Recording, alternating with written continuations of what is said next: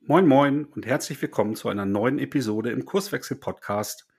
Hier spricht der Frank, ich bin einer von den Kurswechslern und in der heutigen Episode habe ich mit Bernd Reichelt gesprochen. Bernd ist Geschäftsführer der Stadtwerke Menden. Jetzt werdet ihr denken, okay, was ist daran so Besonderes? Wenn ich euch jetzt aber sage, Bernd verbringt ungefähr nur noch fünf Prozent seiner Zeit für diese Rolle des Geschäftsführers. In der restlichen Zeit arbeitet er in ganz konkreten Projekten mit, und ist Teamleiter im Personalmanagement. Wie das funktioniert, darüber haben wir natürlich äh, ausführlich gesprochen. Stadtwerke Menden haben einen sehr großen Wandel hinter sich gebracht in den letzten Jahren. Hierarchieebenen sind weggefallen. Viele, viele Regelungen, die vom Arbeiten abhalten, sind entfallen. Dezentrale Strukturen sind entstanden. Ein sehr humanistisches Miteinander ist entstanden, mit viel Wertschätzung, mit viel Feedback ähm, und so weiter. Darüber habe ich sehr ausführlich mit Bernd gesprochen und ähm, wenn ihr mehr erfahren wollt, dann weiter dranbleiben. Los geht's.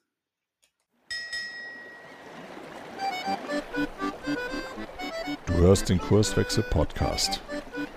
Wir machen Arbeit wertevoll, lautet unsere Vision. Im Podcast sprechen wir über lebendige Organisationen, den Weg dorthin und die Nutzung von modernen Arbeitsformen.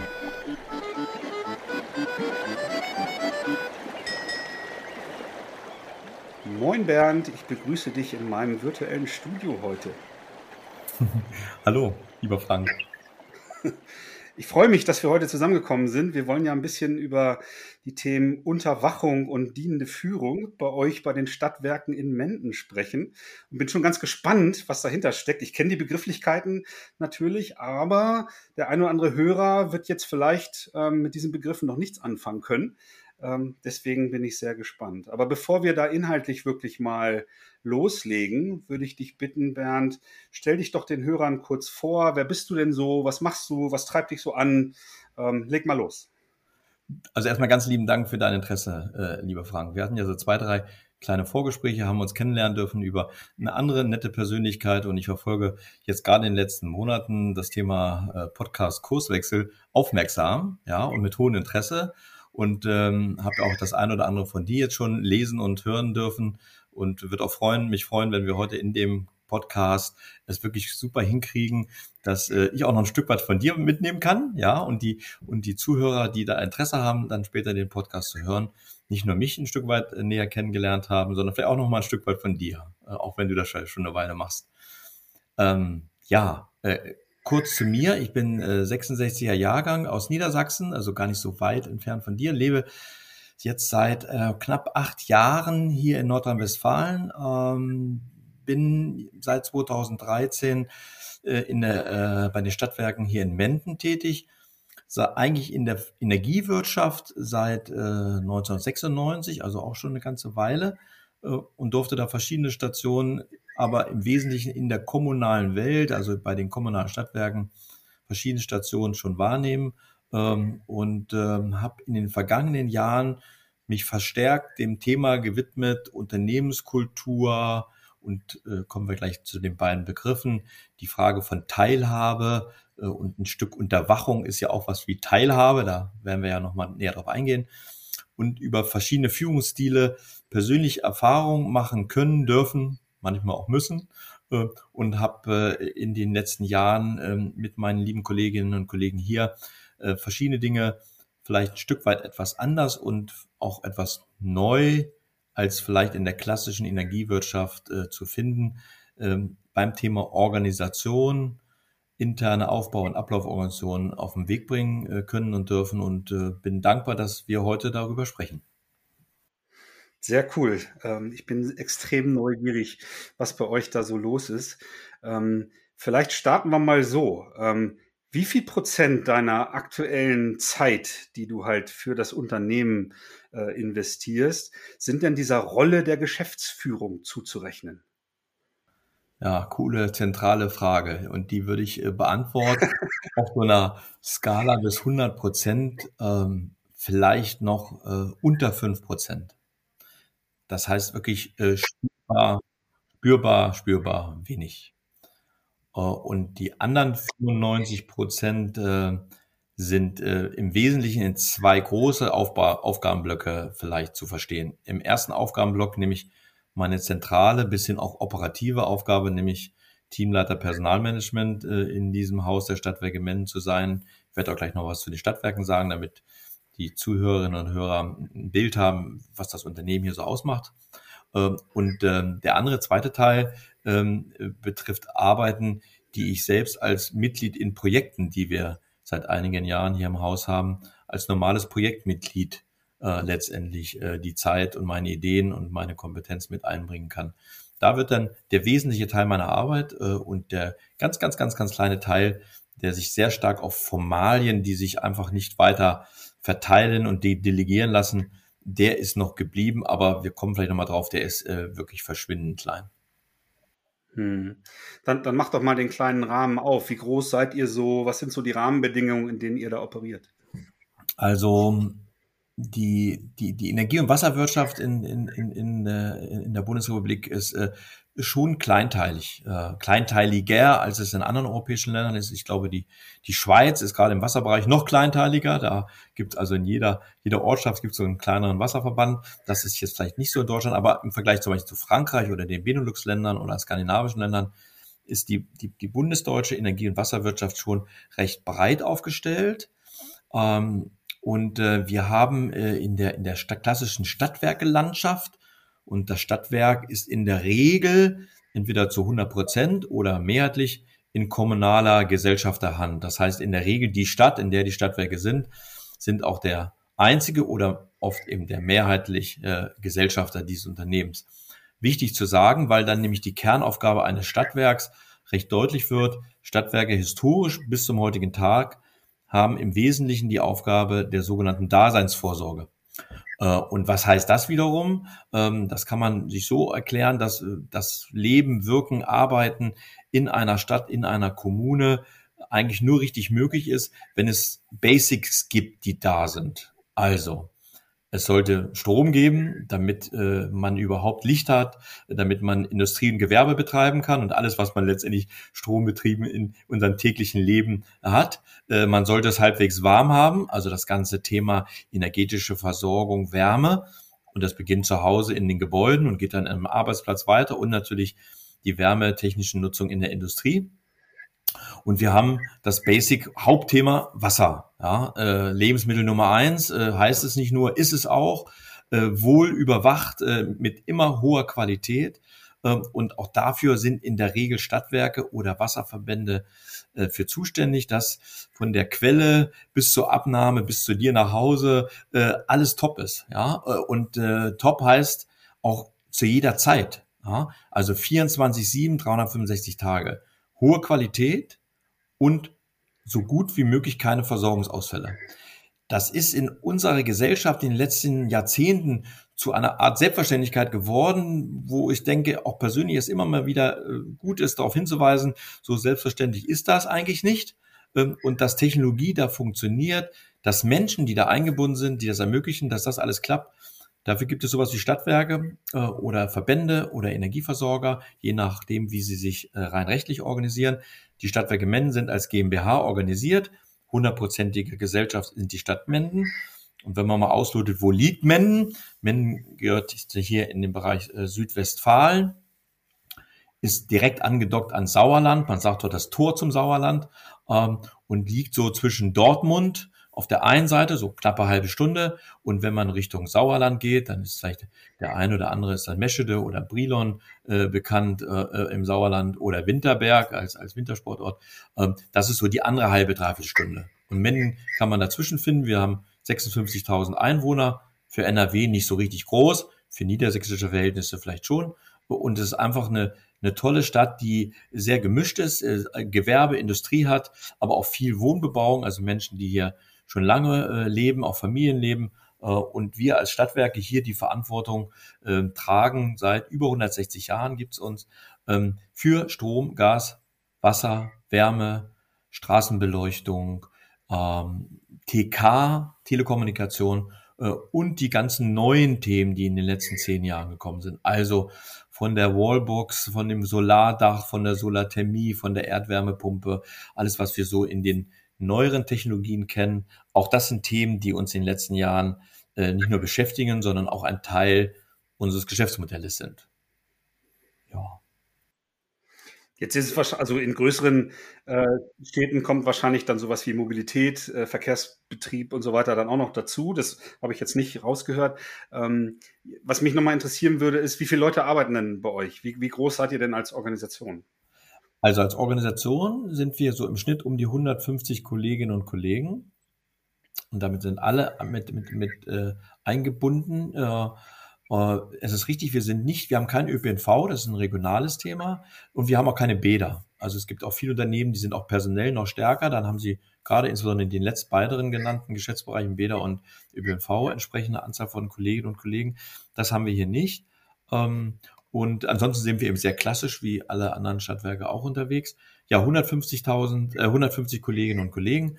Wir haben so ein, mal so vielleicht zwei, drei betriebswirtschaftliche Zahlen, wobei ich da immer nicht so viel drauf setze. Ich setze eher mehr auf die Themen. Ja, und zum Thema Mobilität kommen wir nochmal. Also zwei ganz moderne Themen noch. Mobilität der Zukunft und das ganze Thema äh, digitale Transformation. Welche Rolle haben da eigentlich Stadtwerke? Und jetzt das dritte, nicht neu, aber im Fokus, sehr stark im Fokus stehende Thema ist äh, Stichwort Klimaneutralität, Nachhaltigkeit.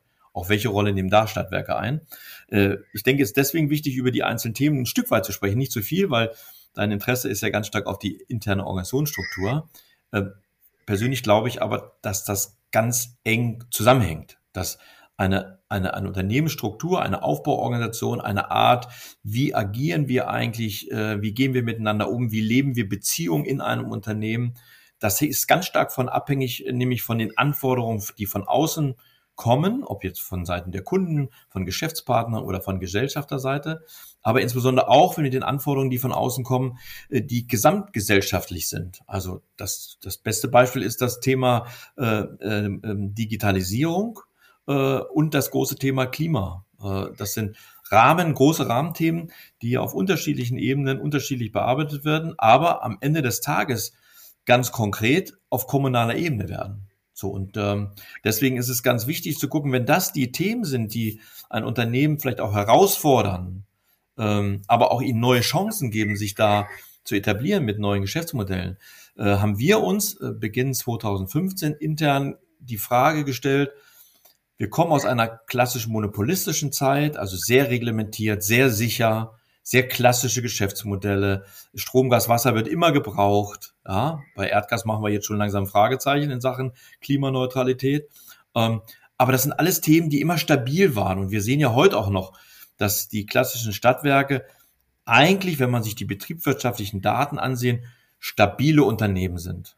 Sie werden extrem gefordert, wenn sie ÖPNV und Bäder haben, weil das sind dann doch in den einen oder anderen Bereichen defizitäre Themen, die sie da mit abdecken müssen.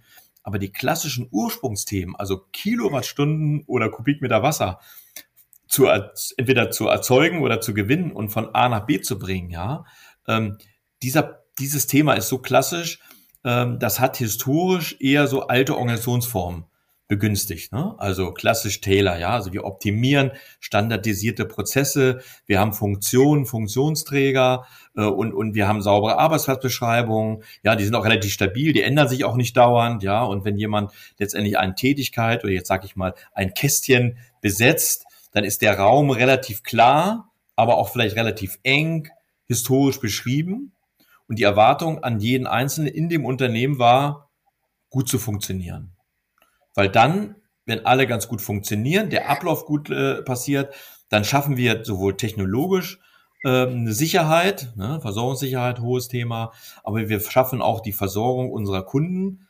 Ich sage mal vor 20 Jahren noch mit Abnehmer, das haben wir Gott sei Dank nicht mehr, unsere Kunden zu, zu bedienen. Und genau da, seit der Marktöffnung und Liberalisierung und wie gesagt bei uns intensiv seit 2015, eine der Kernfragen, sind wir im Unternehmen eigentlich so gut aufgestellt? Haben die 150 Kolleginnen und Kollegen so die richtige, wie heißt das neudeutsch, Mindset, die richtige Haltung, den richtigen gemeinsamen Umgang, um A, die gemeinsamen neuen Themen wirklich zu durchdringen und zu bewältigen und B, einen doch veränderten Anspruch von Kunden gerecht werden zu können. Das war eigentlich so der Auslöser. Ja, ich als, ich als ähm, Organisationsentwickler erkläre das dann so. Ne? Also diese traditionellen Aufgabenstellungen, das nennen wir, das ist so der komplizierte Teil der Wertschöpfung, was sich gut durch Prozesse beschreiben lässt, wo mein Wissen, was ich mir aufgebaut habe, gut ausreicht, äh, um diese immer wiederkehrenden Probleme ähm, zu lösen und zu bedienen. Und auf einmal kommen neue Probleme auf die Organisation zu. Und da suchen wir nach anderen Formen der Zusammenarbeit, nach, nach anderen Formen, äh, wie ich Wertschöpfung betreiben kann, um mit dieser Dynamik oder mit diesen Überraschungen umzugehen. Das ist genau das, was du eben beschrieben hast. Ganz genau, äh, Frank. Ähm, unsere Erfahrung, und wenn ich immer von uns rede, dann ist das wirklich eine, eine, eine Wir-Erfahrung. Vielleicht nicht immer und in jeder Intensität aller 150 Kolleginnen und Kollegen. Äh, wir sagen ja gleich, ich werde ja gleich nochmal was berichten, wie wir so intern organisiert sind in dieser Teamstruktur. Äh, aber schon ein Wir, wir kommen ja vielleicht auch nochmal zum Thema, äh, ja, wenn wir uns so organisieren, ähm, ein Teil der Organisation ist ja, Organisation soll dafür dienlich sein, äh, gute und richtige Entscheidungen äh, zu finden und am besten auch noch in einem zeitlichen Fenster, äh, wo man sagen kann, das Unternehmen ist äh, ist arbeitsfähig, ja äh, und, und, und kann relativ schnell äh, gute Entscheidungen treffen. Und genau da entsteht ja die Frage, äh, Entscheidungen treffen, äh, so verbinde ich persönlich damit, hat ja was mit der Frage, wer übt in einem Unternehmen Gestaltungsmacht aus? Ja? Wer ist das? Wer ist die Institution? Ist das, sind das einige, ist das einer, sind das einige wenige oder sind es vielleicht sogar alle? Und mit Bezug auf dessen, was du gerade sagtest, was die Veränderung vielleicht von klassisch standardisierten in immer mehr Projekt- und Projektmanagement orientierten Aufgabenstellungen, die kurze Zeitfenster haben, die vielleicht für ein gewisses äh, Moment wichtig sind, aber die relativ schnell abgearbeitet werden müssen, ähm, die aber nicht so lange Laufzeiten haben wie, wie versorge ich äh, einen Haushalt mit Wasser von A nach B, wo ich sage, das kann ich sauber planen, das, äh, äh dann baue ich eine Anlage und dann hält die mehrere Jahrzehnte, äh, dass das in vielen Modellen nicht mehr äh, und bei den Themen, die wir heute haben, nicht mehr so der Fall ist. Äh, was ich sagen wollte, was wir äh, an, an Überzeugung gerade an der Stelle bei dem Punkt äh, erlangt haben, ist, dass das für alle Tätigkeiten im Unternehmen gilt. Ich weiß, von auch Modellen, auch von Kollegen, die sagen, naja, wir haben so traditionelle Aufgaben und Jobs noch, ja. Und, und da sind auch Leute, die sind seit 30 Jahren bei den Stadtwerken und die, die machen ihren Job gut und das ist auch wichtig, so das Butterbrotgeschäft, ja. Und dann haben wir ganz agile Teams, da haben wir Projekte, da haben wir neue Leute eingestellt, teilweise haben die ganz neue Räumlichkeiten bekommen, ja. Also da ist dann so eine eigene Welt entstanden, ja. So und die einen haben gesagt, naja, das ist eben das Schnellboot, ja, und der Tanker, da gucken wir mal. Ähm, und haben dann damit ihre Erfahrung gemacht. Äh, wir sind den Weg nicht gegangen, weil wir von Anfang an ein gemeinsames Commitment hatten und wer da am Anfang dabei war, sage ich auch gleich, äh, Commitment hatten, sagen, jeder hat nicht nur das eine Verpflichtung, sondern jeder hat auch ein Recht darauf, auf Veränderung, Entwicklung, Erweiterung seiner Räume, mehr Teilhabe, äh, Möglichkeit des Einbringens, des Mitgestaltens, Mitbestimmens, ja. Und es ist nicht auf einige wenige reduziert äh, und nicht auf die reduziert, die sagen, na ja, ich komme jetzt mit einer agilen äh, Mindset und habe vielleicht auch eine passende Ausbildung äh, und die, die das alle noch nicht hatten, die, die lassen wir mal irgendwie an der Seite liegen. Das war nie der Ansatz. Das kann bedeuten, und rückblickend war das vielleicht auch ein Stück weit so, dass Dinge etwas länger dauern. Ne? Wenn ich alle ein Stück weit mitnehmen möchte, dann gibt's dann schon das eine, der eine läuft zwei Schritte vor, der andere steht vielleicht noch und der andere mag vielleicht sogar einen Schritt zurückgehen. Aber in Summe, so auch die Erfahrung jetzt im sechsten Jahr, äh, gewinnt Akzeptanz und Beständigkeit in der Veränderung daran, mehrere und wenn möglich alle in so eine Veränderung zu bringen. Und die Veränderung sieht so unterschiedlich aus, nämlich so unterschiedlich, wie die Aufgaben im Unternehmen aussehen. Ähm, deswegen, das passt vielleicht gerade dazu. Ich werde auch immer gefragt, wer macht denn in deinem Unternehmen Strategie? Ja? Wer, wer bringt denn das Neue? Und dann sage ich immer, äh, die Strategie und das Neue bringen 150 Leute jeweils an ihrem Arbeitsplatz, in ihrem Job, in ihrem Team. Äh, es gibt keinen Zentralismus, weder bei der Strategie noch bei Vorgaben und, und, und, da kommen wir ja auch gleich nochmal drauf, ähm, sondern jeder entwickelt in seinem Job. Es gibt keinen Job von der, von der Assistenz in der Sachbearbeitung, von dem Kollegen, ne, der im Netz arbeitet, ähm, gibt es ja keinen Job, der, der Stillstand hat, sondern er ist technologisch in einer Veränderung, er ist organisatorisch, er ist aber auch von der, von den Persönlichkeiten, von den Menschen mit ihren Bedürfnissen und Wünschen und Möglichkeiten in einer steten Veränderung. Und dem gerecht zu werden, also alle mitnehmen, 2015 sind wir gestartet ähm, mit rund 20 Kolleginnen und Kollegen.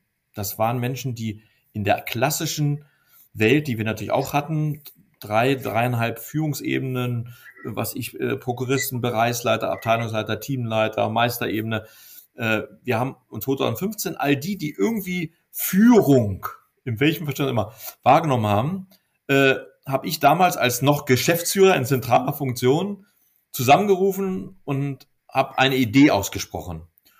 Und aus der Idee wurde Gott sei Dank eine, nicht nur eine Idee, sondern eine, eine, ein gemeinsames Erarbeiten, ein gemeinsame Workshops, siehst du auch über die Jahre, ein gemeinsames Lernen und ein gemeinsames Erkunden. Also wir hatten keinen Masterplan, sondern einfach loslegen, ja.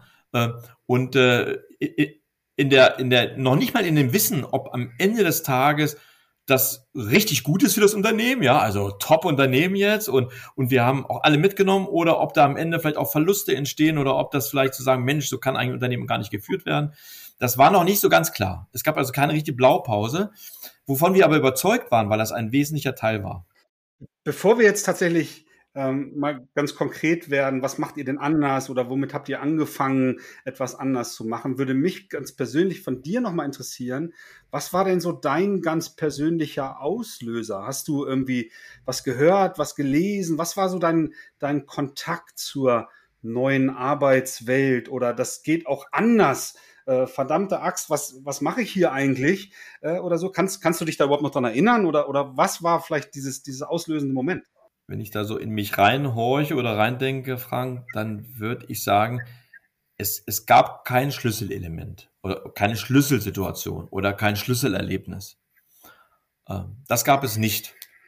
Ähm, sondern im Nachhinein, ich bin jetzt 55 Jahre alt, ich bin, wie gesagt, äh, seit 96 in der klassischen Stadtwerkewelt, habe Ingenieurwesen studiert, war davor zwei Jahre im Ingenieurbüro, habe ganz davor mal äh, zwei Jahre lang äh, äh, einen Ausbildungsberuf in einer Kläranlage wahrgenommen, ähm, habe also in meiner persönlichen Entwicklung, sowohl beruflich, aber auch privat, ähm, ich lebe in einer Patchwork-Familie, wir haben fünf Kinder, äh, das heißt eine hohe Dynamik, hohe Veränderung in diesem Leben, ähm, habe verschiedene Dinge, wie jeder Mensch in seinen Lebenserfahrungen aufnehmen dürfen und können.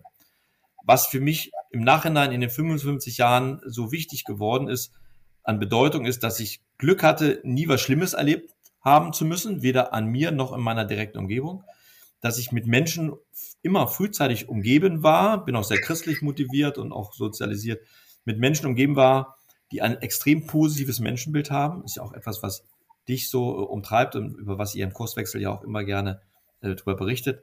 Ähm, ein sehr positives Menschenbild habe und eine Sicht für Dinge habe, von denen ich einfach glaube, sich nicht permanent selbst als Maß aller Dinge zu nehmen, sondern das haben wir dann später auch hier noch intern viel stärker ausgebaut, Raum schaffen für den anderen. Wie gesagt, du hast ja vor kurzem noch einen tollen Podcast zum Thema Zuhören, ähm, also Raum lassen für andere. Das heißt, dieses, diese innere Einstellung, wie stehe ich zu Menschen, zu der Arbeit dessen, was andere tun, was ist anderen wichtig, wie gehe ich mit vielleicht Konflikten um. Ich bin auch, äh, äh sag mal, Kriegsdienstverweiger, musste in meinen Jahren noch richtig äh, mit äh, vor einer Kommission das begründen, äh, habe fast zwei Jahre Zivildienst in einer äh, Behinderteneinrichtung gemacht. Das heißt, es, es gibt so paar Lebenspunkte in mir, die, von denen ich glaube, dass sie die Grundlage dessen sind, warum wir zum Beispiel 2013 ich ins Unternehmen und dann knapp anderthalb Jahre später hier bei uns im Hause gesagt haben, hm, die Organisationsform alter Kultur, sag ich mal, alter in Anführungsstrichen. Und das ist nicht abwertend. Also die klassische hierarchische Struktur. Ähm, eine Hierarchie, meiner persönlichen Erfahrung, birgt die Gefahr, dass sie nicht jeden Einzelnen sieht und auch nicht jedem Einzelnen gleiche Chancen gibt und nicht jeden Einzelnen so wertschätzt, wie man ihn wertschätzen sollte. So, das heißt, diese Grundhaltung, die in einem drin ist, und wenn du dann in eine Situation kommst, wo du dann auch wirklich aktiv gestalten darfst, weil man dich in diese Position gesetzt hat, ja, ähm, war das der Punkt, wo ich sage, wenn mein Inneres sagt, Mensch, eigentlich muss man doch mit Menschen anders umgehen, muss man sie anders wertschätzen. Beziehungen doch eigentlich das Wichtige sind. Und an Beziehungen muss man arbeiten. Dann kann ich an Sachthemen arbeiten. Wenn das so eine innere Einstellung ist, die eben gewachsen ist über Jahre oder Jahrzehnte vielleicht auch aus der Kindheit, aus der Erziehung, ähm, warum soll das jetzt im Berufsleben anders sein?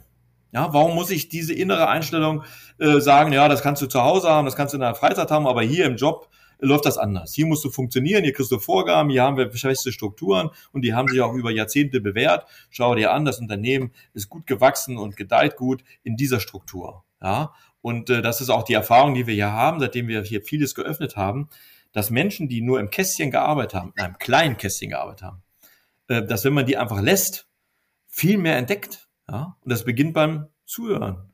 Wissen Führungspersönlichkeiten, Führungskräfte überhaupt, was von den Menschen, die sie da führen, die sie begleiten. Da geht's ja schon los.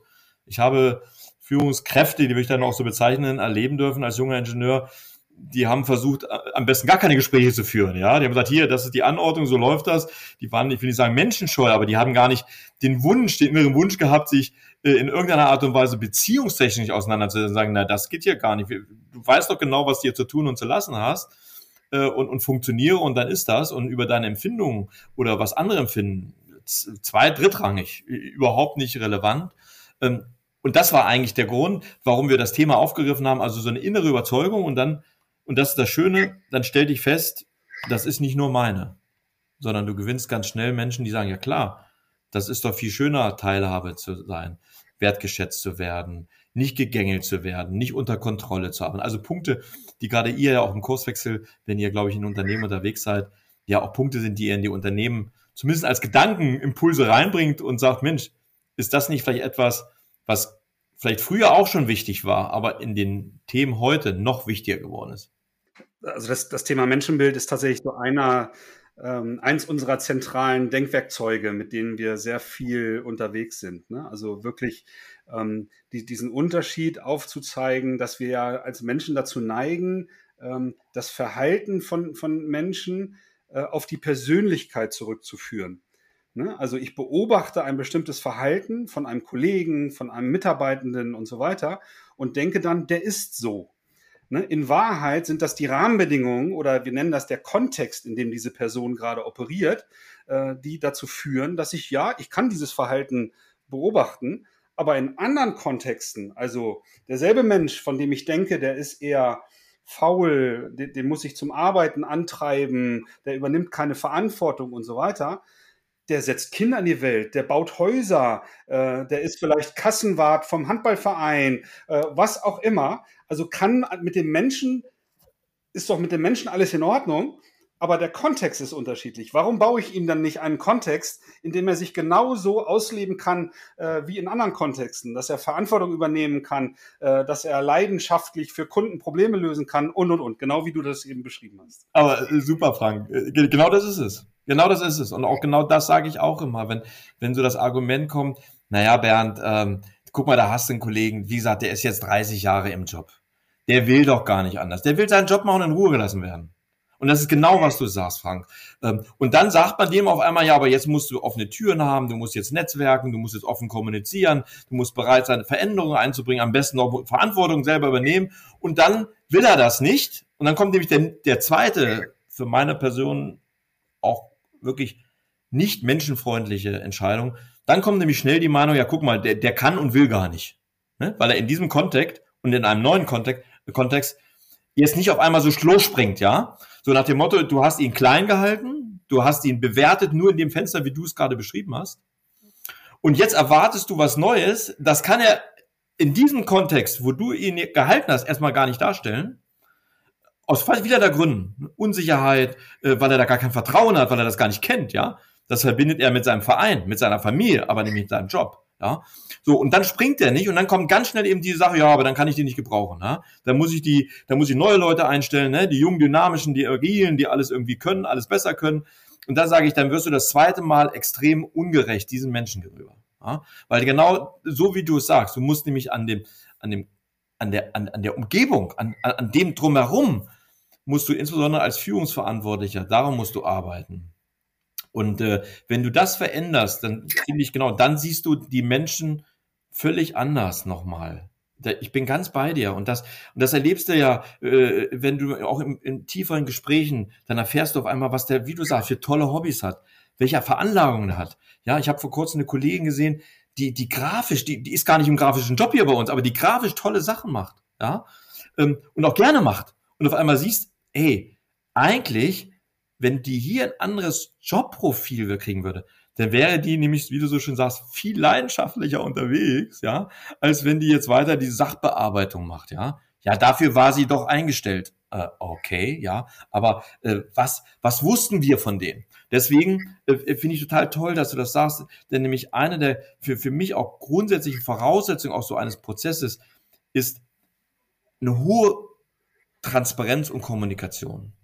Und, und, und, und damit, wenn das passiert, entsteht Vertrauen. Und, und, und, und das geht wiederum nur, um da gleich vorzugreifen, ja, wie, wie fängt man da eigentlich an? Äh, ja, starte bei dir selbst. Es, es, es, geht, es geht ja nur in eine Vorbildfunktion.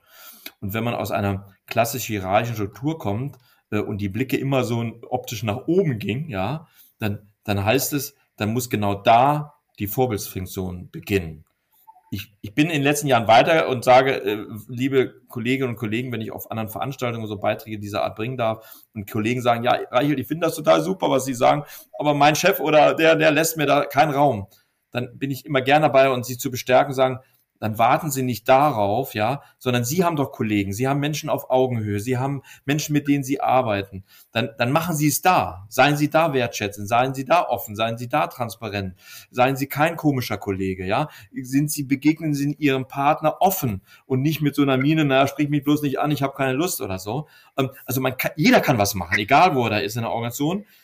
Die größere Schlagkraft und die Vorbildfunktion, die dann große Wirkung hat, haben natürlich in einem System, wo Macht konzentriert ist, erstmal die, die sie haben. Jetzt müssen wir unbedingt mal äh, konkreter werden, Bernd. Was habt ihr 2015 durch dich initiiert, ganz konkret anders gemacht, warum ihr heute da steht, wo ihr steht? Ne? Ich würde mhm. jetzt gerne mal so die Entwicklung aufzeigen. Wie ging es denn los?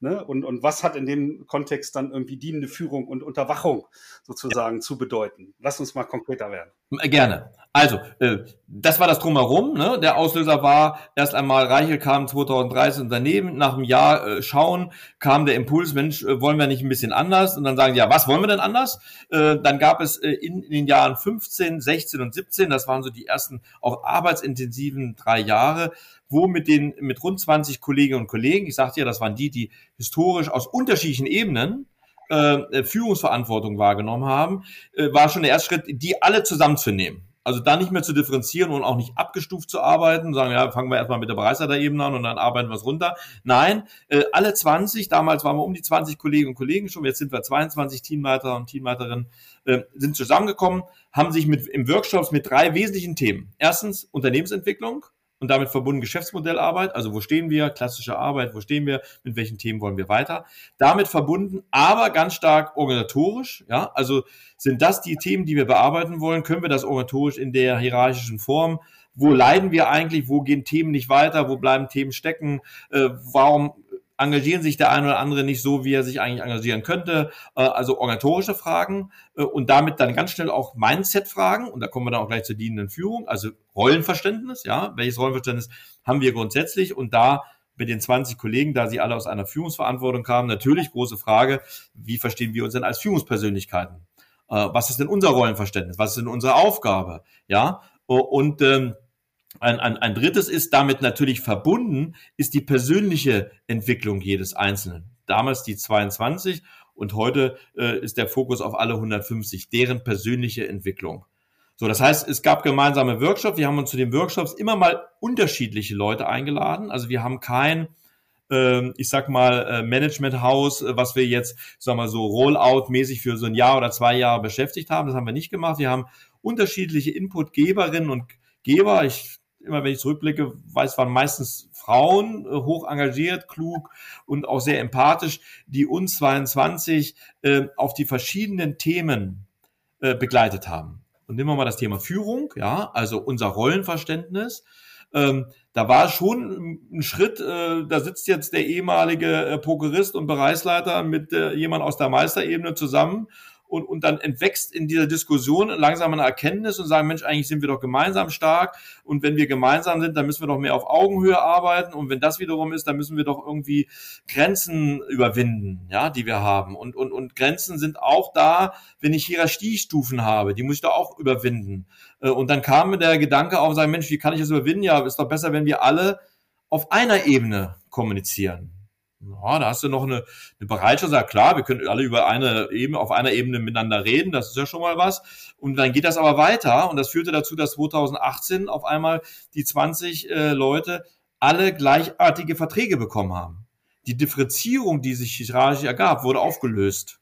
Ja, ähm, alle haben den Titel Teamleiter bekommen. Das hat den einen erstmal im ersten Schritt, sagte, ich war doch immer Bereichsleiter und haben das steht da bei mir Teamleiter. Wenn ich jetzt draußen meine Visitenkarte gebe, dann sieht das ja aus, als ob ich irgendwie degradiert werde oder so oder wurde.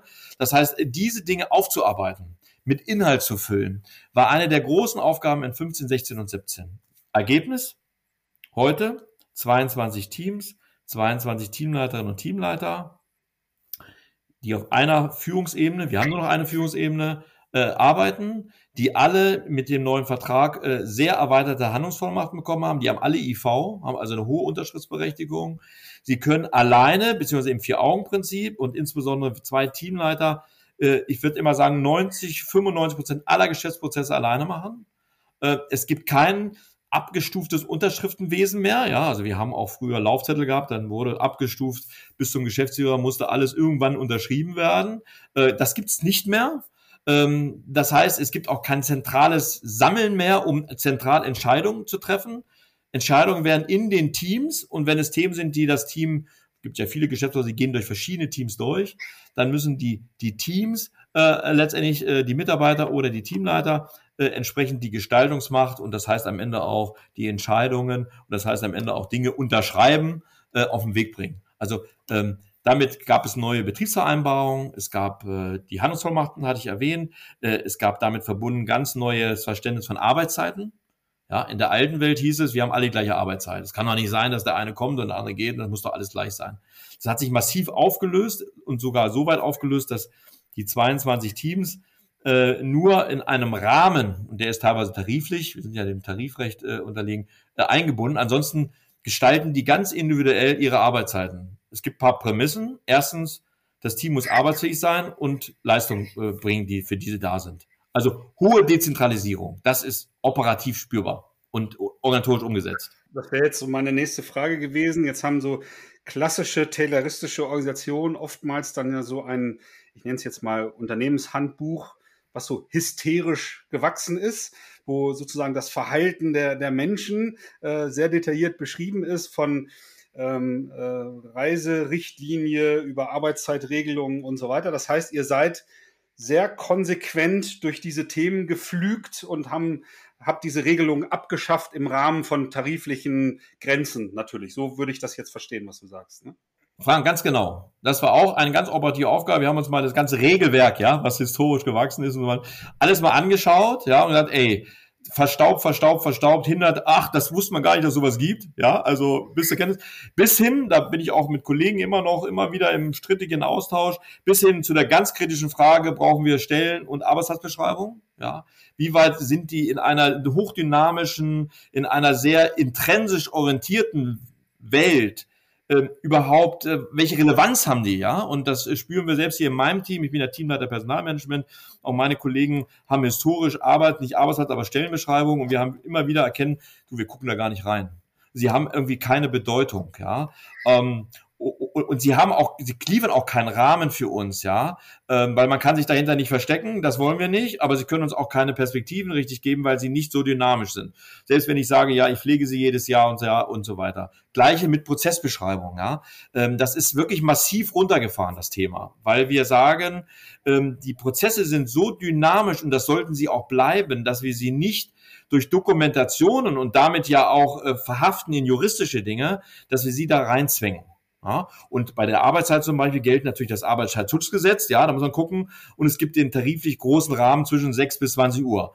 Aber dann, so what? Das Team entscheidet frei. Ja, und das ist eine der Kernveränderungen, dass hohe dezentrale Struktur, Teams auf Augenhöhe, Teamleiter, die sich committed haben, dienende Führung, Servant Leadership als Führungsprinzip für sich zu erkennen und damit ein komplettes Rollenverständnis, ein Turnaround haben. Sie sind nicht der Oberingenieur, sie sind nicht mehr der, der im größten Büro alles empfängt und entscheidet, ja, und sind aber auch nicht mehr der Buhmann, der für alles gerade stehen muss, sondern die Pyramide in dem Sinne würde dann auf den Kopf gestellt, sagte, er ist der Coach, der Unterstützer, er sorgt dafür, dass die Arbeits- und Umgebung, die Arbeitsverhältnisse, die Rahmenbedingungen passen und Hauptthema, den anderen stark machen. Seine Aufgabe ist, den anderen im Team stark machen. Sein Ego zurückfahren. Was heißt das also Konsequenz? Es gibt keine super Jobs, die mehr super bezahlt werden. Inhaltlich schon, aber nicht in, in einer hierarchischen Darstellung. Es gibt keine Sondervergütung. Es gibt keine, ich sag mal, immer so Sonderrechte wie ich habe einen eigenen Parkplatz und habe ein größeres Auto. Das heißt also, alles, was so die äußeren Insignien der Macht, so nenne ich sie immer ganz gerne, äh, die sind massiv abgebaut worden.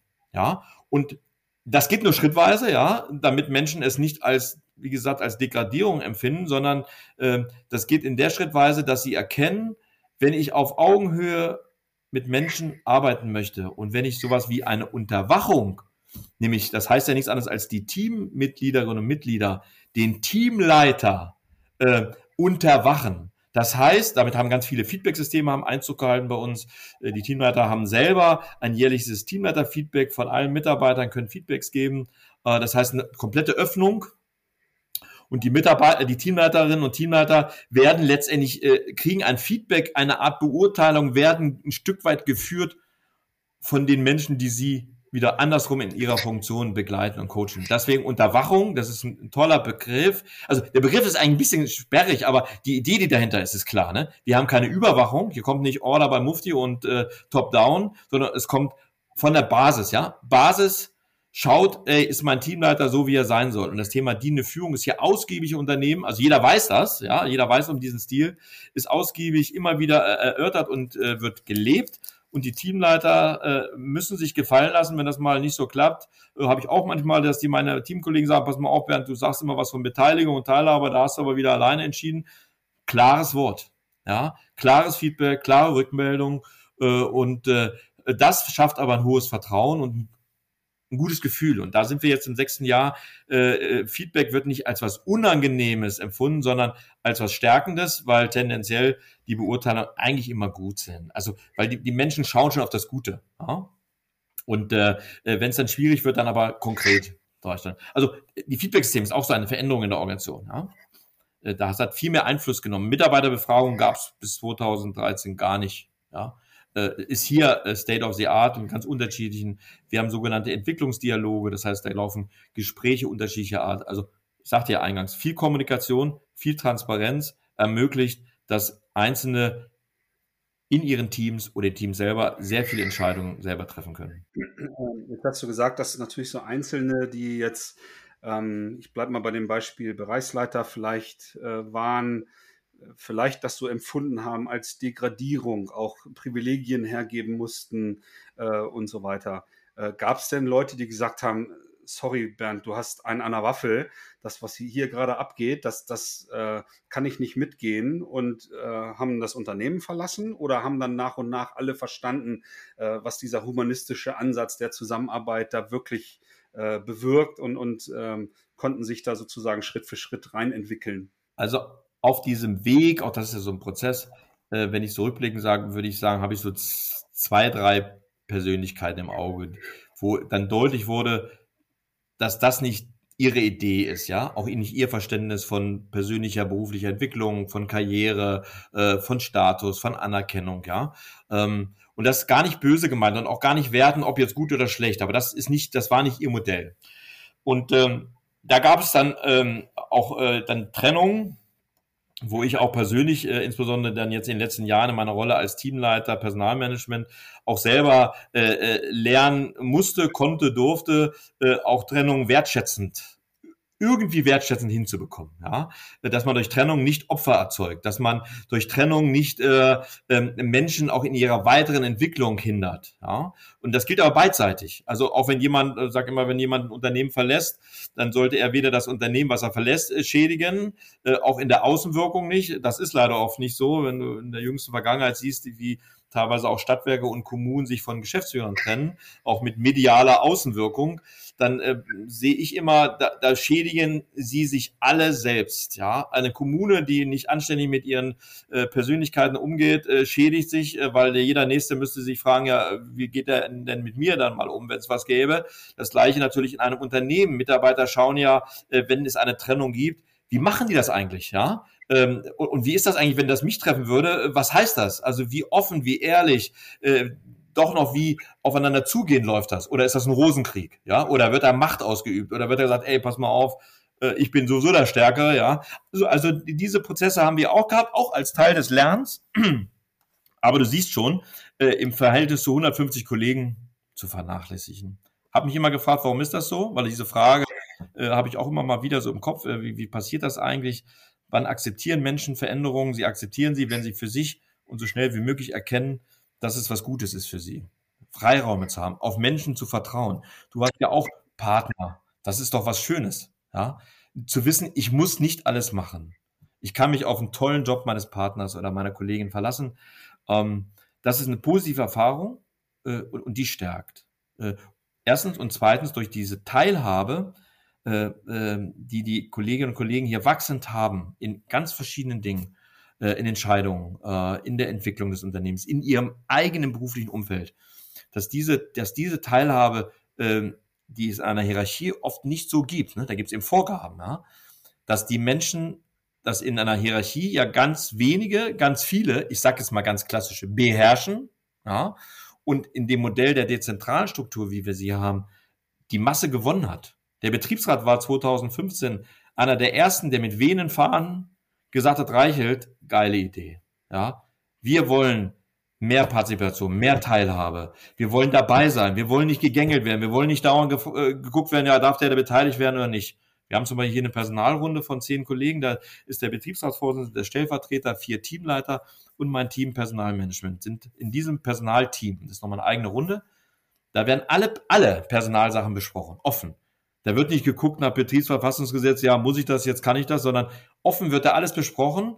Und du hattest ja gefragt, wie entstehen Entscheidungen. Vielleicht da nochmal einen kurzen Hinweis, wie entstehen Entscheidungen. Auch das ist ein Entwicklungsprozess. Wir haben das Modell äh, aufgenommen, äh, was ja auch klassisch in der Literatur immer mal wieder beschrieben wird. Äh, wir entscheiden so, so lange wird darüber diskutiert, bis keiner mehr dagegen ist. Das ist das Prinzip. Und ähm, da, da muss man auch lernen, mit umzugehen. Man muss auch lernen, äh, sich nicht dauernd selbst zum Maß aller Dinge zu machen, sondern wenn der Teamleiter, ich sag mal, Kundenservice, der auch für zum Beispiel für vertragliche Dinge oder für Preise zuständig ist, dann kann man da diskutieren und kann man die Argumente austauschen. Aber dann ist der, der inhaltlich das dann auch am Ende ja sowieso vertritt und auch gestaltet. Dann kann man doch dem Vertrauen sagen, Mensch, dann traue ich ihm auch die größte Kompetenz und dann bin ich auch nicht dagegen, wenn er das so entscheidet. Ähm, also das Prinzip, äh, nicht dagegen zu sein, ist das Prinzip der Entscheidungsfindung in, in Fachsprache ähm, heißt das ja die Einwandintegration oder der Konsent äh, mit Theodor dahinter. Ähm, wir beobachten natürlich so viele Organisationen oder Teams, die sozusagen diese, diesen selbstorganisierten Ansatz leben oder das entfesseln, weil das ist meistens ja vorher da, aber wir äh, schränken das künstlich ein. Ne? Und wenn wir das wieder öffnen und diese Selbstorganisation zurückentdecken, dann passieren natürlich Dinge, dass endlos diskutiert wird und alle ja auf einmal mitreden wollen, weil es fehlt dann auf einmal der, der mit, der Faust auf den Tisch äh, äh, schlägt und sagt, so wird's gemacht, der also das letzte Wort hat. Und weil wir diese Beobachtung hatten, dass dann Entscheidungsfindung oftmals sehr zäh ist, haben wir ein kleines Kartenspiel entwickelt, wo Teams lernen, sich mit verschiedenen Entscheidungsverfahren auseinanderzusetzen und für den Alltag zu gucken, so in Trainingssituationen äh, quasi, welche Entscheidungsverfahren äh, sind denn für euch, für uns hilfreich? Ne, auch da kritisiere ich so ein bisschen diese Einwandintegration, weil sie ist natürlich sehr zeitaufwendig. Ne? Und manchmal ist dann sowas wie ein konsultativer Einzelentscheid. Das heißt, ich übergebe jemandem das Mandat, sprich mit allen notwendigen Experten, guck dir ein YouTube-Tutorial an, was auch immer.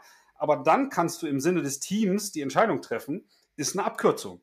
Ne? Und, und mit solchen Dingen sich auseinanderzusetzen. Also ich schicke dir gerne mal einen Link dazu, ne? kann ich auch in die Shownotes packen zu unserem Decision Poker, wie wir das nennen.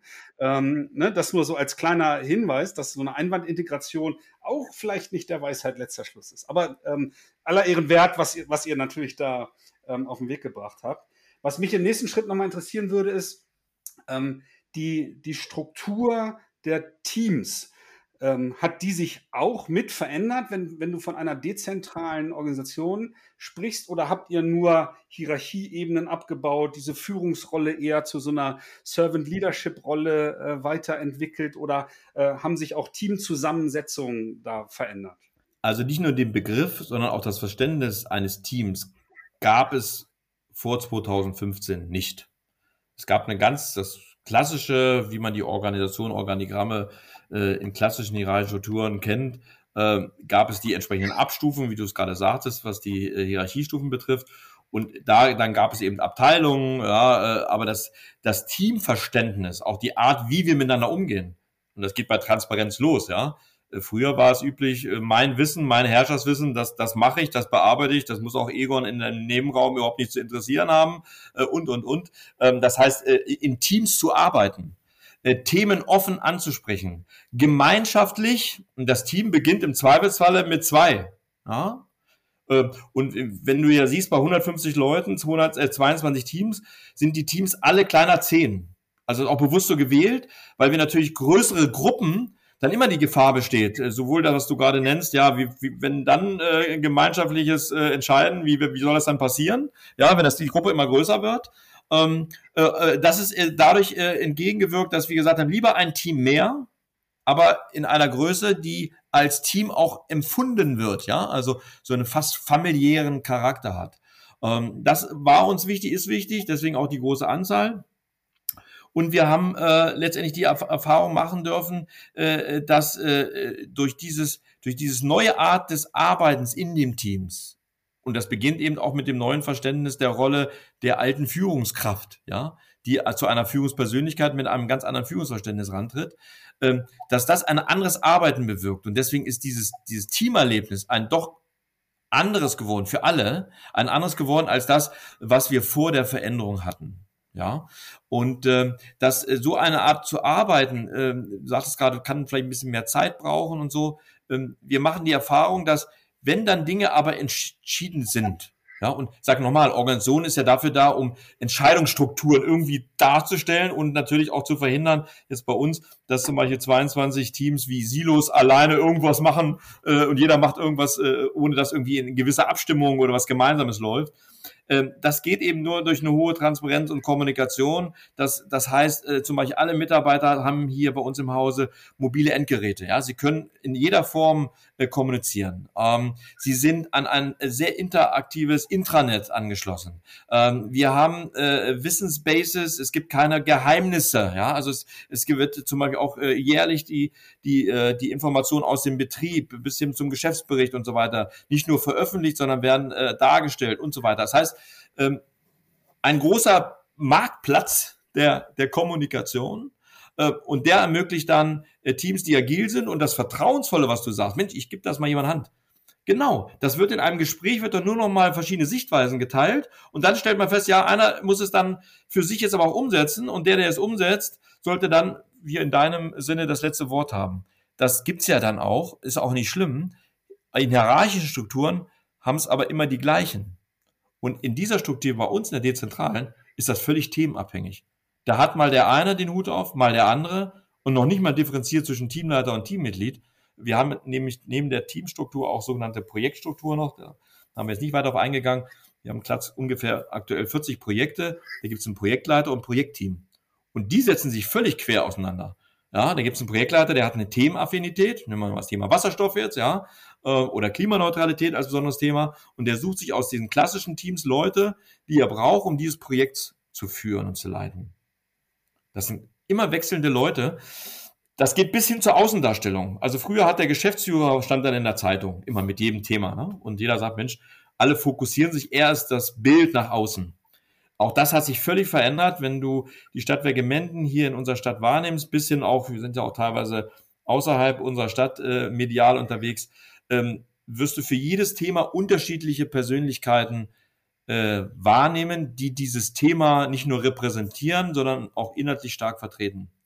Äh, und nicht immer den gleichen. Das ist das, was wir natürlich Führung als Tätigkeit nennen. Ne? Also der, der Ahnung hat, der geht dann in Führung. Ne? Und die mhm. anderen folgen ja. dem auf ganz natürliche Art und Weise und ja. nicht, weil einer zwei Streifen mehr auf der Schulter hat. Ne? Ganz genau. Und, und das geht eben und geht gut und wird gefordert weil die Themen so vielfältig sind und sie sind so dynamisch. Ne? Wenn du natürlich klassische, ähnlich wie in der Produktion früher, wenn du klassische fertige Prozesse hast, dann brauchst du das natürlich nicht. Ne? Dann kannst du sagen, ja, komm, das ist deine Aufgabe, die wird immer an der Stelle gebraucht, ja. Ähm, aber da sind wir doch nicht mehr. Wir sind ja klassische Dienstleister, äh, wie viele Dienstleister, aber wir sind Dienstleister im Bereich der Daseinsvorsorge, so sind wir ja gestartet. Ähm, die Anforderungen unserer Kunden sind so vielfältig, da, da gibt es noch Dinge, die müssen wir wirklich besser machen.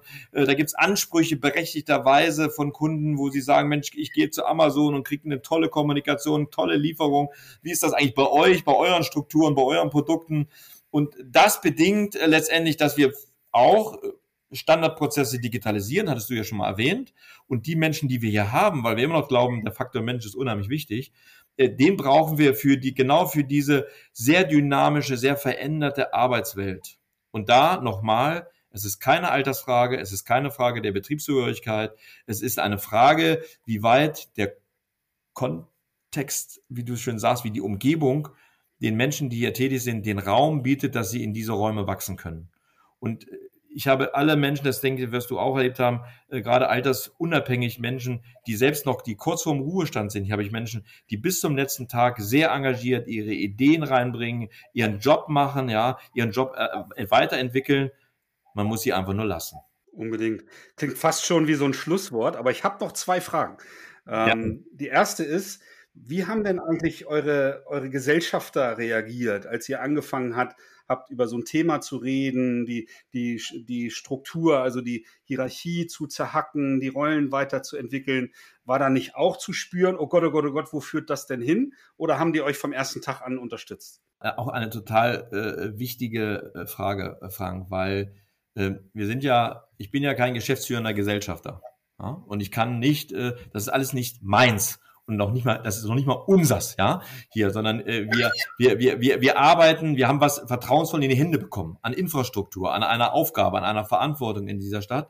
Und das ist eher treuhänderisch. Ja? Und äh, in dieser Rolle heißt aber auch, es gibt andere, äh, die am Ende oder sogar am Anfang äh, eines Tuns äh, Entscheidungen treffen. Ja? Und bei uns ist das, äh, wie in vielen kommunalen Unternehmen, auch in Stadtwerken, äh, letztendlich der kommunale Gesellschafter, der wiederum vertreten per Wahl durch die Ratsdamen und Ratsherren und die wiederum in kleiner Runde bei mir im Aufsichtsrat sitzen, die mir Anfang des Jahres einen Wirtschaftsplan genehmigen oder nicht und die mir am Ende eines Jahres sagen, ja, toller Job oder nee, nicht guter Job. Ja, und wenn ich zu mir sage, wir sind noch, das ist auch eine Veränderung, wir sitzen in diesen Gremien auch zu viert, es sind vier Teamleiter, die da sitzen, nicht mehr einer. Früher war es ja nur der Geschäftsführer, die Rolle gibt's so nicht mehr, es sitzen vier Teamleiter. Das Schöne ist, dass der Aufsichtsrat jetzt vier Leute hat, die umfassend äh, alle Themen bedienen aus dem Unternehmen.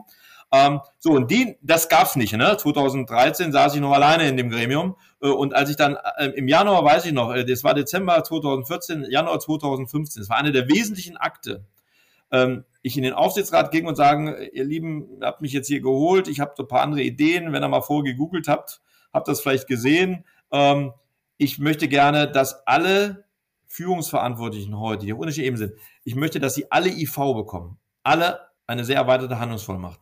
Was bis dato nur ein, zwei Leute hatten. Da gab es einen Kaufmann, der hatte IV, ja, und ein technischer Leiter und das war's. Und in dem Moment ähm, kommt genau die Frage zur Geltung, die du stellst was verbinden die damit? Da gab es Reaktionen, die sagen, ja, Reiche, sind Sie zu schwach? Können Sie das nicht mehr? Haben Sie das nicht mehr im Griff? Warum sollen denn jetzt da 20 Leute da alle mit rumfummeln? Wie stellen Sie sich das eigentlich vor? Wie, da macht doch jeder, was er will. Und, und Sie sind scheinbar nicht mehr in der Lage, das zentral, wo wir Sie eigentlich dafür eingestellt haben als Geschäftsführer, zentral zu führen. Und das war so ein bisschen der Knackpunkt. Ähm, äh, wenn ich, wenn ich, in dem Fall war ich da noch im Lied ganz stark, äh, es nicht geschafft hätte, und da war der Betriebsrat eine, eine extrem starke Hilfe, der Betriebsratsvorsitzende war auch Mitglied im Aufsichtsrat, deutlich zu machen, zumindest so mal skizzieren, was die, die Idee ist dahinter. Und die Mehrheit des Aufsichtsrates, es war nicht 100 Prozent, es war nur die Mehrheit des Aufsichtsrates, hat gesagt, okay, wir vertrauen dem Reichelt. Die Idee klingt ein bisschen skurril, wir haben es so noch nicht erlebt. Auch unsere Gremien arbeiten nicht so. Ja, wir haben sehr zentrale Strukturen auch in der Stadtverwaltung. Aber wenn der Reichelt das da jetzt ausprobieren will, der Betriebsratsvorsitzende vehement sagt, ist doch super, jetzt kommen wir endlich mal mit daran, ähm, haben die mir die 22 äh, IVs oder 20 damals äh, gewährt. Warum muss ich das machen? Weil dieser Akt der Handlungsvollmacht nur der Aufsichtsrat, das ist zumindest aus unserem Gesellschaftsvertrag, ich konnte das als Geschäftsführer nicht, äh, konnte nur der Aufsichtsrat machen. Und hätten sie das nicht gemacht, Frank, dann wäre vermutlich oratorisch vieles nicht, wäre nicht gegangen. Dann hätte ich eine, eine, eine Augenhöhe, eine Vergleichmäßigung, einen Führungsebene nicht hinbekommen. Und damit entwickeln sich diese dezentrale auf Augenhöhe Arbeit wäre nicht möglich gewesen. Ja, also dieser erste Schritt, äh, da bin ich auch immer noch sehr, sehr dankbar. Und es gibt ja noch einige Aufsichtsratleiter, die auch aus den Zeiten noch im Aufsichtsrat sind. Und ich bedanke mich da auch immer wieder mal, wenn es passend ist. Ja, ähm, um deutlich zu machen, wenn ihr damals nicht äh, den Mut mit mir gehabt hättet, diese Gestaltungsmacht wirklich so zu verteilen, dann hätte das Modell, was wir heute haben, äh, nicht funktioniert. Ja? Und meine Rolle, die jetzt nur noch 5% Geschäftsführer ist oder weniger, hätte nicht funktioniert. Also Kernfrage, der Gesellschafter, äh, den musst du von Anfang an auf der Liste haben. Der muss das abhaken. Der muss sagen, okay, äh, wir lassen uns darauf ein, auf so eine Veränderung. Wir nehmen Abschied vom zentralen Ansprechpartner. Sie mussten ja dann auch mit vier Leuten leben. Sie müssen damit leben, dass, wenn heute Themen kommen, dass der Reichelt überhaupt nicht mehr der Fokus ist. Ja.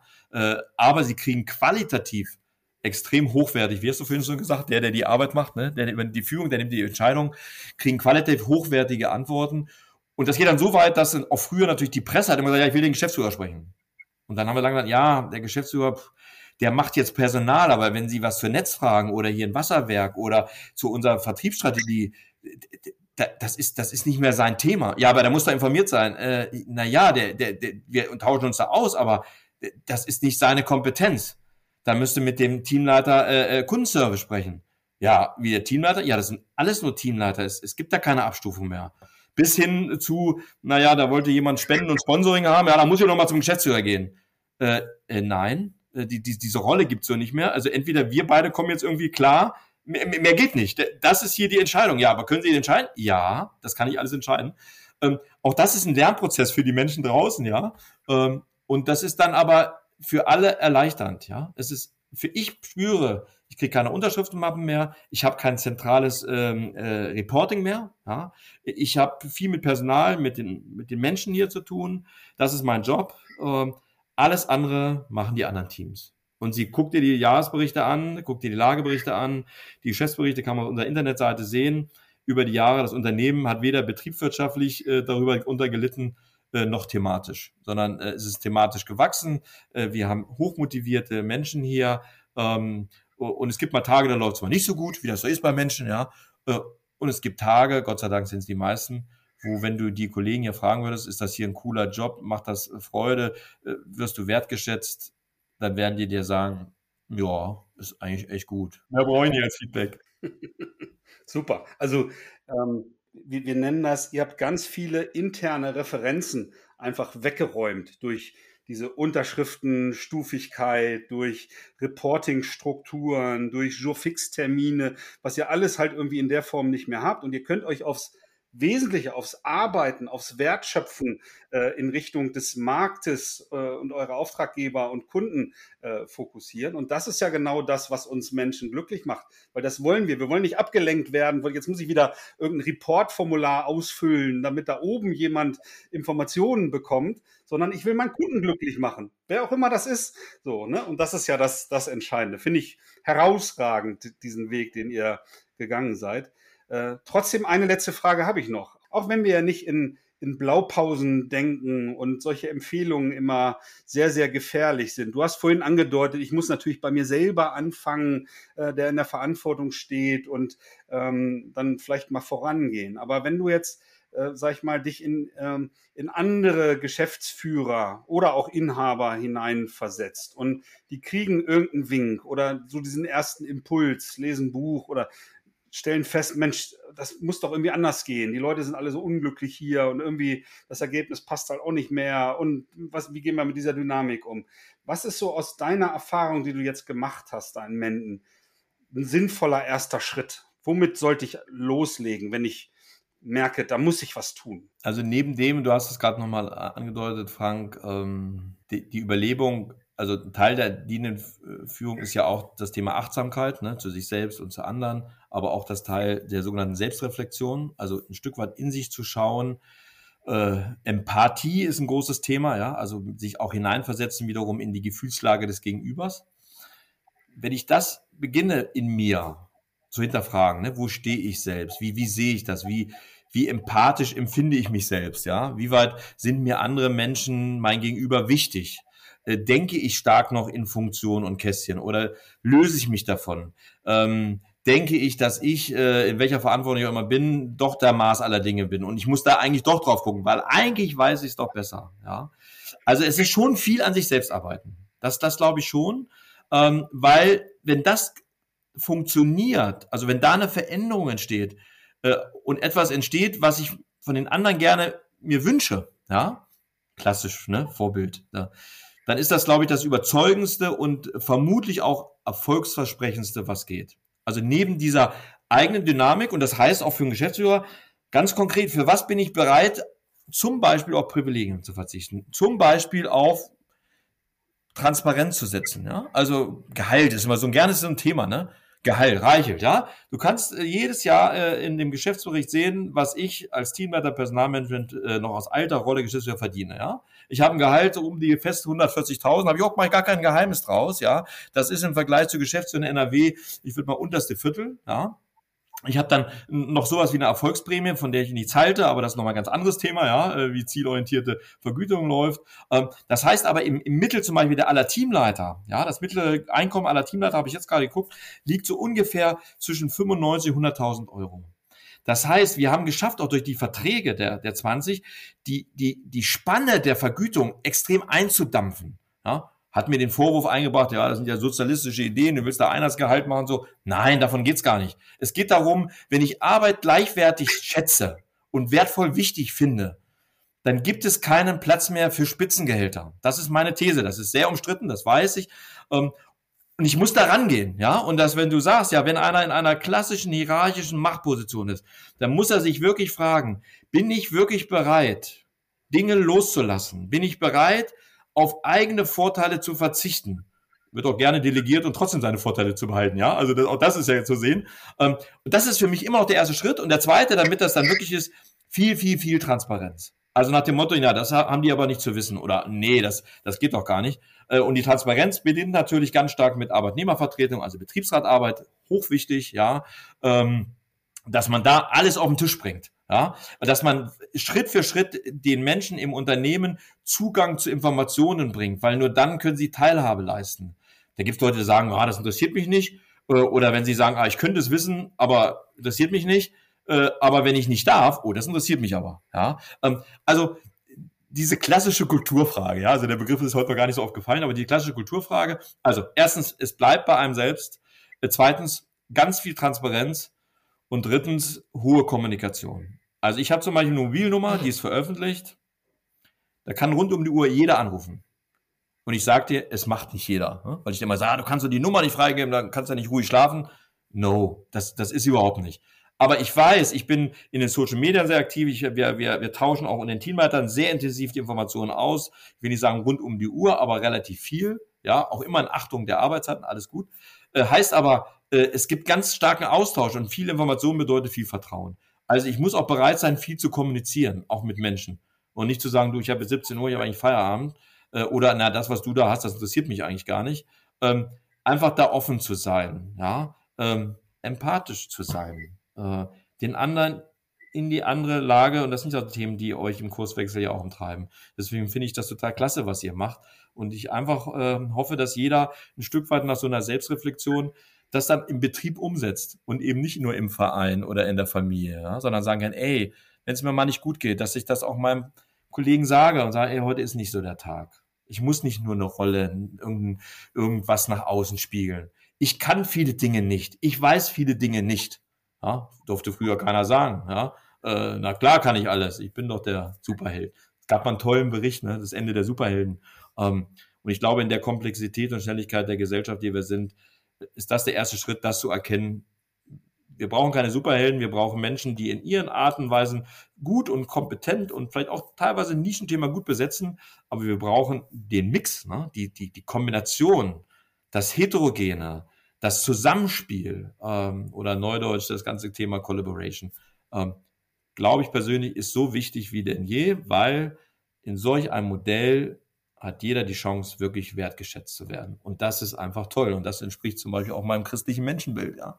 Ähm, das ist so. Ich meine, die, die, die, die Urgedanke des Christentums ist die Nächstenliebe. Und die Nächstenliebe ist wichtig, hat mir vor kurzem nochmal jemand gesagt. Ähm, wie heißt es so schön? Liebe deinen Nächsten wie dich selbst. Und das ist eine Selbstannahme, eine Selbstakzeptanz, eine Selbstbewusstsein, eine Selbstschätzung. Ähm, und das kann ich wiederum als Arbeitgeber erreichen, dass jemand sich auch selbst wertschätzt. Dann komme ich zu dem, was du sagst, schaffe die passende Umgebung dafür. Ich glaube, das können wir jetzt ganz wunderbar so stehen lassen. Wir haben die, die, die Stunde locker geknackt, lieber Bernd. Tut mir leid. Ich danke dir vielmals für deine Zeit und für deine Einsichten. Nee, nee, das ist äh, extrem wertvoll für die Hörer, was wir hier gemeinsam oder hauptsächlich du jetzt erzählt hast und die Hörer hast teilhaben lassen. Äh, von daher vielen, vielen Dank. Und ich bin gespannt, auch wie immer in unseren Episoden am Ende natürlich der Aufruf an die Hörer, ne, wenn ihr Fragen habt an Bernd oder mich, ne, keine Scheu, uns zu kontaktieren, entweder in den sozialen Kanälen. Bernd hat selber gesagt, er ist auch aktiv. Seine ähm, seine Kontaktdaten werden auch in den Shownotes ähm, zur Verfügung gestellt. Fragt ihn selber oder schreibt mir eine Mail an äh, podcast.kurswechsel.jetzt. Die E-Mail-Adresse ist auch sehr transparent. Ähm, in diesem Sinne, Bernd, vielen Dank dir. Mein lieber Frank, ich danke dir und insbesondere für dein Interesse und es war auch wenn es sehr wortlastig von meiner Seite war, äh, trotzdem lieben Dank für das tolle Gespräch mit dir, ja.